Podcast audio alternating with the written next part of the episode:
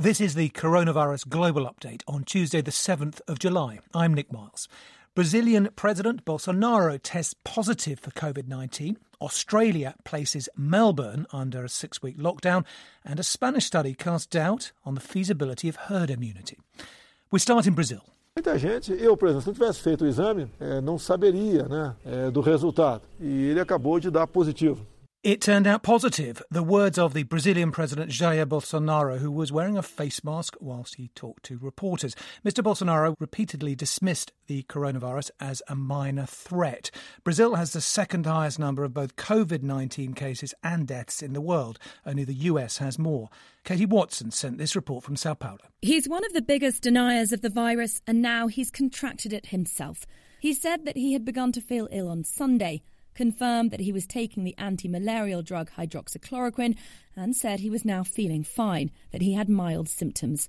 From the very start, Jair Bolsonaro has downplayed the severity of COVID-19, calling it the sniffles and saying that if he was to get it, he'd feel very little, if anything at all. The World Health Organization has wished the Brazilian president a speedy recovery, adding that his test results showed the virus was still not under control. Australia has been among the world's most successful countries in containing the coronavirus outbreak, but the disease is spreading again. Millions of people in Melbourne have been ordered back into lockdown. The border between Australia's two most populous states has been closed as the country fights an infection surge. Shaima Khalil reports. Victoria's state capital has been ordered back to stay-at-home restrictions. For the next 6 weeks, 5 million people are expected to remain in their houses except for necessary purposes, such as going to work, school, or grocery shopping. The state premier, Daniel Andrews, has said without reimposing the restrictions, the situation in Australia's second most populous city could spiral out of control. He blamed a sense of complacency among some for the current COVID-19 spike. The disease is also resurgent in Israel, where the Director of Public Health has resigned as the country experiences a sharp rise in new cases, reaching more than 1,000 a day. Sigal Sadetsky said her warnings had been ignored and that the government had opened up too quickly. Fresh restrictions have been ordered, including the closure of bars and gyms. Professor Eli Waxman is head of an advisory panel helping guide the government's response. We did two major mistakes. One, we relieved the social distancing measures too rapidly and without an orderly plan, weighing properly the risks.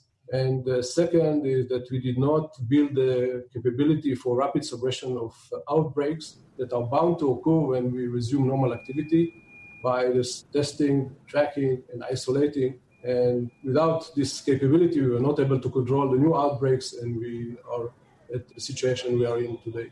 Kenya's Ministry of Education says all primary and secondary schools will remain closed until next year because of the pandemic. The Education Minister said that there would be no final year exams in October and November. Schools are now expected to open in January, and all students are going to repeat their classes.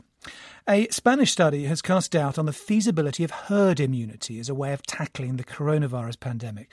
The study of around 60,000 people estimates that only about 5% of the Spanish population has developed antibodies. Benjamin Mayer is a virologist who wrote the report for the medical journal The Lancet. If we think about herd immunity, meant that we need to reach like 60 to 70% of infected or exposed people to reach a herd immunity. A country like Spain would go through this phase like 6 or 7 times until they reach a level of herd immunity that would actually lead to a substantial reduction in cases and eliminate the virus. At the beginning of the pandemic, it looked like COVID-19 was a respiratory illness. Now we know it can also affect the other organs, and it appears it can also short-circuit the immune system, working in a way that's similar to HIV. Dr. Adrian Hayday is group leader at the Francis Crick Institute and professor of immunobiology at King's College London. He says that some of the treatments involving antiretroviral drugs used to treat HIV patients could be effective in tackling coronavirus.